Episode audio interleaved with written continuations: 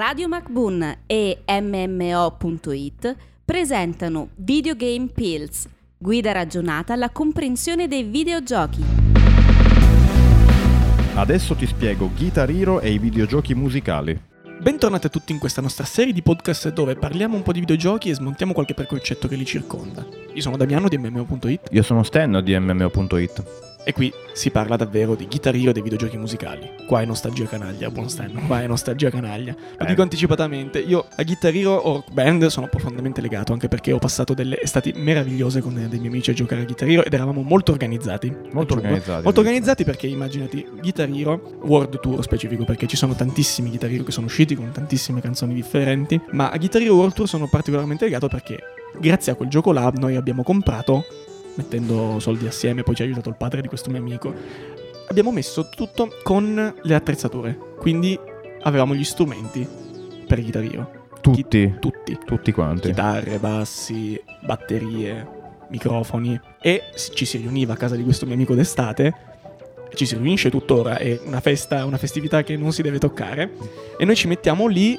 ognuno con il suo strumento e facciamo le rockstar, capito? A dei livelli altissimi, immagino, Altissimi. a un certo punto. Sì, perché Ok. chiaramente dopo anni che ti alleni C'è un'esperienza. Sì, Guitar Hero mi ha- è riuscito a realizzare il mio sogno di diventare una rockstar. Mi ha, mi ha dato le possibilità di diventare una rockstar dalla bettola più, più schifosa e sudicia dei peggiori bar di Caracas, dove ti compariva fuori scritto che tua madre non conta come fan numero uno, fino ad arrivare al grande palco, a vedere il pubblico che che, Wembley. sì, che chiama il tuo nome, capito? Ok. E poi abbiamo giocato anche tantissimi altri, adesso scherzi a parte, abbiamo giocato anche tantissimi altri giochi, si parla di Rock Band in diverse Mm. versioni tra l'altro, perché c'è anche la versione Beatles. E se penso a tutte le volte che ho cantato Yellow Submarine a squarciagola in un condominio, Ecco, ma diciamo tecnicamente We come funzionano live, eh? questi giochi? come funzionano? In pratica sono dei giochi che non sono così tanto diversi da delle visite oculistiche per vedere quanto vedi bene i colori e riesci a distinguerli, no? Ecco, c'è uno, uno slide, si può dire, all'interno del gioco dove a, diciamo, a determinate tempistiche, a determinato ritmo della canzone esce fuori un colore da premere e il giocatore corrispondente preme quel colore sulla sua tastiera, sul suo sulla. Semplicemente. Proprio semplicemente. E dietro a questi slide ci sono poi filmati di, in, in computer grafica. Gente che di- inneggia sì, o, si, o si arrabbia se Sì, fai sì, schifo sì, perché se, se tu a un certo punto della partita cicchi 10 note di fila, Partono i fischi. sì, partono i fischi e la tua barra se- di, di successo diminuisce Ok. fino a fallire. E quindi quando fallisci il brano cioè, senti tipo rumore di amplificatori che si rompe, dice fallimento e a un certo punto vedi i- le Tirano persone le- che, che tirano le chitarre. Ah, pensavo si tirassero le bottiglie alla Blues Brothers contro la grata. Sarebbe Roll and molto roll bello. and roll. Esattamente. Eh, La, la questione è che poi lì, eh, quando giocavamo con questi nostri amici, c'era questo mio amico che gio- usava la bat- usa tuttora la batteria Sì. ed è un mago. Ok, lui gioca sempre in modalità difficile, perché ci sono anche le diverse difficoltà in base a quanto si è bravi.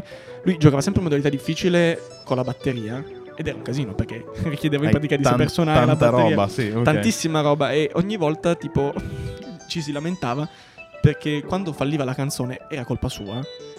Ci si girava verso di lui e lui a un certo punto diceva ragazzi non mi funziona più il piattino Eh, quello, quello della batteria, non mi funziona più il piattino. E poi, dopo diverse partite, abbiamo scoperto che non funzionava più davvero sto piattino e che abbiamo giocato tutta un'intera campagna di Guitar Hero con un piattino, senza, con- senza un piattino. Ed è stato davvero difficile perché su una canzone degli Oasis ci hanno ucciso. Quindi in realtà lui era ancora oltre il livello pro, perché Sì, lui lui- riusciva a fare la canzone senza quel piattino, Senza quel piattino. indispensabile. Lui è la divinità del, del rock e non c'è di- assolutamente differenza tra lui e Ringo Starr. Ecco, ma è tutto molto bello. Sì. Però io ho studiato la chitarra per anni. Ah, Testi e voci di Damiano D'Agostino e Stefano Beltramo. Produzione Pierpaolo Bonante per Radio MacBoon.